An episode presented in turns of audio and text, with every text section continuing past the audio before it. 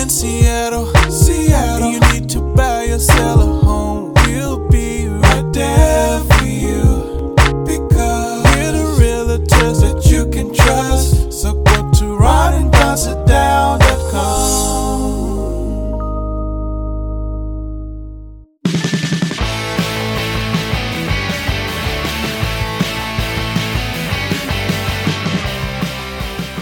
Now here's those boyhood friends, Ron and Dave. I mean Ron and Delbert. I'm just kidding. Here's Rana and Donna. Hey, you guys, welcome to episode 541 of the Ron and Don Show. We are live from the Les Schwab Studios, and we're doing this on a Friday. We've done this for the, the past couple months where we do a Friday only show. Friday, is real really- estate only. That is just about real estate. What's Yeah. that? Oh, I- never mind. You said it right. What were you saying? That's a, it's a real estate only show on Yeah. Fridays. Yeah, what Ron said. Because when we do our other shows, you may know us as Ron and Don from Terrestrial Radio, uh, because we're in Terrestrial Radio for 25 years and now in broadcasting for about 30 years. Well, our passion, our passion that we love sharing with you is not only as real estate agents, did you know a lot of agents out there don't even own real estate? So we own real estate. We also know how to add value to that real estate, manipulate that real estate, and make that real estate worth a lot more. So whether you're in the Seattle Tacoma area or somewhere around the country, because maybe you heard us on the radio somewhere else, we hope some of the things that we're going to share with you uh, will be helpful, especially if you find yourself in the market of buying a home, selling a home, or investing in real estate and using a home as a piggy bank. What we want to talk about today is a home that we just sold in Tacoma. We're going to talk in real big numbers here. This is a home that we just went pending on, but there is a difference between when you are buying and selling a home of a house that's PI, mean pending inspection. There's a difference between that and pending versus under contract versus hey we just sold and bought this home. So ron is my managing broker. He's my boss around here. I'm going to ask him to explain these things. First let's talk about it in a real estate tr- transaction. When someone says hey we just went pending don't start counting the cash yet or if i just went pending inspection because it doesn't mean that the house has been been bought or sold, but it does mean that the house has been tied up. Talk to us about that a little bit. Yeah, and I do want to say um, both of these deals that we've talked about in this week's shows, the thing I was grateful for is both of these clients agreed to do a practice contract with me. Neither one of them had been through a real estate contract either ever or in many years, or might have been in a different state. And so we both went through. I didn't want the first time they ever looked at a contract in Washington to be when there's hundreds of thousands of dollars on the line. And so that that is something I don't know of another realtor that does that besides me and you. But uh, it's very valuable that you know some of the lingo, uh, you know some of the forms, you understand uh, what a contingency is, what an offer is, how to think about uh, the days and times before uh, the pressure is on because that's when your your brain can go blank uh, if you don't practice it. So we practice those, and so I I think for for most folks they don't have a working understanding of of how this process works. But Don's right. You go look at a house. Um, you need to come to terms with that other side. Both you want the same thing. They're selling something. You're buying something. And so, from the buyer's perspective, you would like to acquire this thing for the least amount of money with the most protections you could possibly have. And if it's possible to tilt the table your way uh, on this deal, that's in your best interest. Exact opposite if you're the seller. If you're the seller, you want to get the most possible money that you can have, and you would like the fewest amount of protections for the buyer, the most protections for you. You want to tilt the table your way if it's possible. And so you're in this tug of war. Both of you Someone wants a house, someone wants to sell a house. So you both have the same goal in mind. The tug of war happens on what are the terms going to be? what are how is this table going to tilt and so for the past couple years before um, you know the last 12 months basically the table was completely slanted towards sellers if your house was in decent shape you were in the pacific northwest you this is when we saw all these newspaper articles and, and anecdotal stories of people escalating hundreds of thousands of dollars waiving every contingency because the market was tilted towards sellers now it's it's slightly less tilted towards sellers and a little more even for ba- for buyers.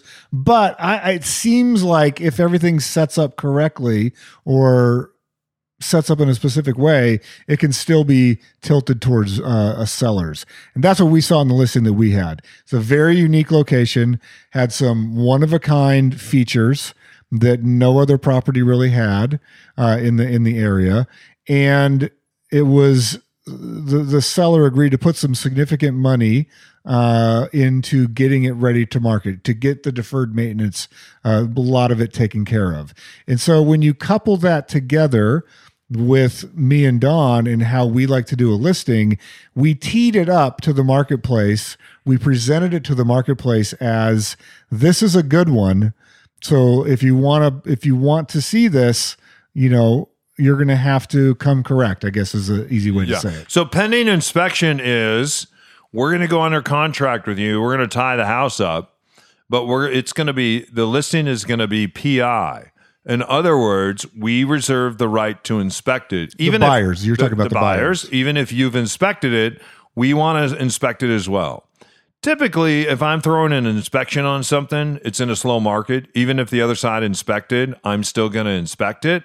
One, because I can. I want to tie that property up. And then for my buyer, I want a second bite of the apple. So I'm going to go in there no matter what. I can find an inspector to find something wrong. You just can. Even in a brand new construction, you could still find things wrong. So you send them a laundry list of the things you want fixed, or you say, I think the laundry list is worth this, and I want this much off the price of the house. So let's say that you're buying a house for 750,000 you might tie it up at 750 and say, "Yeah, I'm going to give you your asking price." But then you go and get it inspected and you say, "Well, there's $25,000 worth of work here to do. Maybe what I'll do is I'll see if the other side will split the difference with me."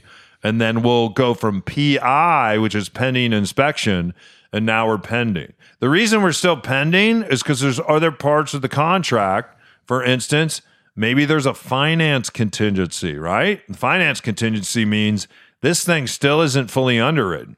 So even though we got past the PI stage of pending inspection, we're still pending and trying to get past that part now that we're under contract. We're still pending maybe financing. What are some of the other contingencies that maybe we have to get through before we can say, well, we're not pending inspection, we're not pending, we're not just under contract, but we're heading toward the close and we can finally really hang us for not just a sale sign, but a sold sign on this particular property. Well, one of the biggest ones in this case that, that you brought up in financing is the way financing works. And so, what I mean by that is um, there's a form called additional down. And, and, and if you have a good real estate agent, they'll explain this to you. But here's the basic concept a bank wants to make sure, or a lender, a mortgage person, they want to make sure that the amount of money they're giving you at the interest rate they're giving you that the thing you're buying is worth what you say it's worth. So this is a, a, a throwback to the housing crash of 2008. People were saying stuff was worth a million dollars and they would take a loan out for a million dollars and the thing the house was actually worth $750,000. And so they were doing these end arounds of trying to give cash back to somebody and buy the house. And so they were fudging and being fudging's kind of a lightweight term. They were being fraudulent on the mortgage. They were saying the property's worth X when it was really worth Y. So now you have an independent appraiser goes out and they would say, no, this house isn't worth a million. It's worth 750. And so if the contract says a million, but the independent appraiser says not so fast, what happens? So the seller's thinking, I'm going to get a million dollars. And the buyer is like, I'm willing to pay a million dollars. The bank goes, I'm not willing to give you a million dollars. What are we going to do? And so they can either lower the price, which no seller wants to do, or the buyer, uh, in this case, if if a good agent is working with them, will say, let's do an additional down. We will say we're going to define how much money, how much extra cash we're going to put into our down payment uh, if this thing falls below the appraiser. Because once the bank makes that determination that it's 750, they're not going to lend you a penny more than what they believe the house is worth. And so you have to anticipate that in specific neighborhoods. So this house you're talking about in Tacoma, we feel like it's at the very top of the range uh, for this neighborhood. But again, it has unique features that none of the other houses have. So when the, an appraiser goes to get comparable properties, there aren't really any comparable properties. But he's going to have to get the closest. He's going to say, what is the closest thing to this property that I can find? And those things are not going to be at the number we had. So we have to build in a protection for our seller in the form of additional down from the buyer in anticipating that it's likely or probable that you could get a low appraisal. So there's one sort of strategy that I hope I explained that well and was tracking with it. But inside this 25, 30 page contract, there's going to be multiple points of performance that both sides need to perform on. And so that's what is happening when it's pending. I think people have the misnomer. It's like if I had a briefcase with a million dollars in it, I could walk up to a guy selling his house and buy it that day. No, you couldn't because you have the county and the state that you're in is involved in this. Even if you have a million dollars and I sign it and you sign it and I give you the million dollars, it's not technically mine yet. You have to find an escrow officer to pull the title, go to the county, get their name taken off this legal contract, put your name on it. Like it takes time to do that. Even if I had a million dollars in a briefcase and you wanted to hand me the keys, you're technically not the owner yet. Even if I moved in that night, I don't own it yet because it's not on the county record. Yeah. So Ron talked about tilting the table. He talked about practicing your contract. There's not a lot of realtors I know that'll do that. Ron will do that with you. And if you have a realtor, ask them to do that. If you're buying, selling, say, can we do a practice contract? Because guys, once the bullet starts flying, it creates a lot of pressure. And Ron and I have to always remind ourselves maybe we don't feel the pressure of the deal because we're used to doing that. I used to buy and sell a lot of cars. So if I bought a car for 30 grand, I'd feel the pressure of that. Because if I bought 10 cars, there'd be hundred thousands of dollars on a truck. Well, I got to make money on six. I'm going to lose money on two. I'm going to break even on two. That's kind of the car game when you're a wholesaler. I didn't. I I can go out and buy a car today. I feel no pressure because I have bought hundreds, if not thousands, of cars. So I'm used to the pressure of that. If you're in the real estate world, you feel the pressure. Or if you're a tech person, you don't feel the pressure. I have a friend who's a banker, and she had to transfer 250 million dollars the other day. Uh, she feels no pressure with that because it's what she does all the time is is a banker, and this is for a big builder out there that was building a building. So we talked about pending, pending inspection, being under contract, some of the contingencies, and then finally we hear this. Right, you'll hear from your banking institution that we're clear to close. So this house that we sold down in Tacoma, right? We're not clear to close yet. So I want Ron to talk about that. And this is also an offer that we took early. We'll tell you why we took that offer early here in a moment. But that's kind of the thing that everyone's waiting to hear, Ron, right? The escrow agency is waiting to hear that. The bank wants to say that. The title people, you and I, the buyers, the sellers, everybody wants to hear. You don't want to hear pending inspection. And you, at first, when you hear pending or I'm under contract, that's exciting for the buyer and seller. But everybody wants to get to the point where you can look online and say, that property is not only clear to close, but that property is closed, recorded, and sold. Yeah, clear to close is a function of basically reconciling all the details. So you have a closer at your escrow company. Our closer's name is Lauren. And so Lauren's going to go to the county and say, Have these taxes all been paid? And the county's going to go, Nope. Okay, well, what's the balance on taxes? $4,300. Okay, we'll write that down. Hey, uh, Seattle City Light, is the electric bill all paid up? Yes, perfect. Goes, hey, gas companies, is, the gas paid up? No, it's a $121 balance. So they go through all, all the utilities, all the taxes, all the lien holders. Hey, Wells Fargo, what's the mortgage on? That's what is the mortgage going to be on this date? Gets all of that money, and then they go, what are the fees?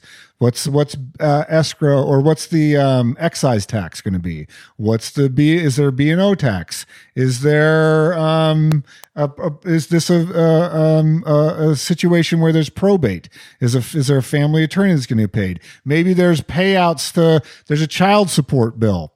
So the guy selling the house is is in arrears on his child support. So DSHS is going to raise their hand and say, "Hey, how's about you pay uh, make a, a square on this this child support bill?" So the, your closer is going to get all of those pieces of information together. They're going to reconcile it down to the penny, and then they're going to let the lender know. Here's here's how much money you're bringing to the table. Buyer, here's how much money you're bringing to the table, and then seller, here's how much you're going to get back uh, after we pay off and reconcile all of these different accounts, and then it's balanced on a, a, a two column sheet, buyer on one side, seller on the other side. And so when that all happens and you're clear to close, they disperse all of those monies on the same day. Take that contract basically send it to the county in which you live and then they record it. And they say i'm taking don o'neill's name off of this piece of real estate and i'm putting ron's name on this piece of real estate. I'm going to generate a new number. And so now that's in the county records as that piece of real property has now changed hands. Yeah, if someone's listening right now and they said, "Hey, I have a house I want to sell for a million bucks, but I want to know how much money I'm going to make." There'd be a lot of realtors that say, "Well, I can't tell you that." In reality, if they're willing to do the work, they can come up with some kind of estimation, right? But it takes some work to do that to determine what somebody's net proceeds from the transaction is going to be, right? Yeah, Don and I try to uh, let's not be weird about money. Let's talk about compensation. Let's talk about net proceeds.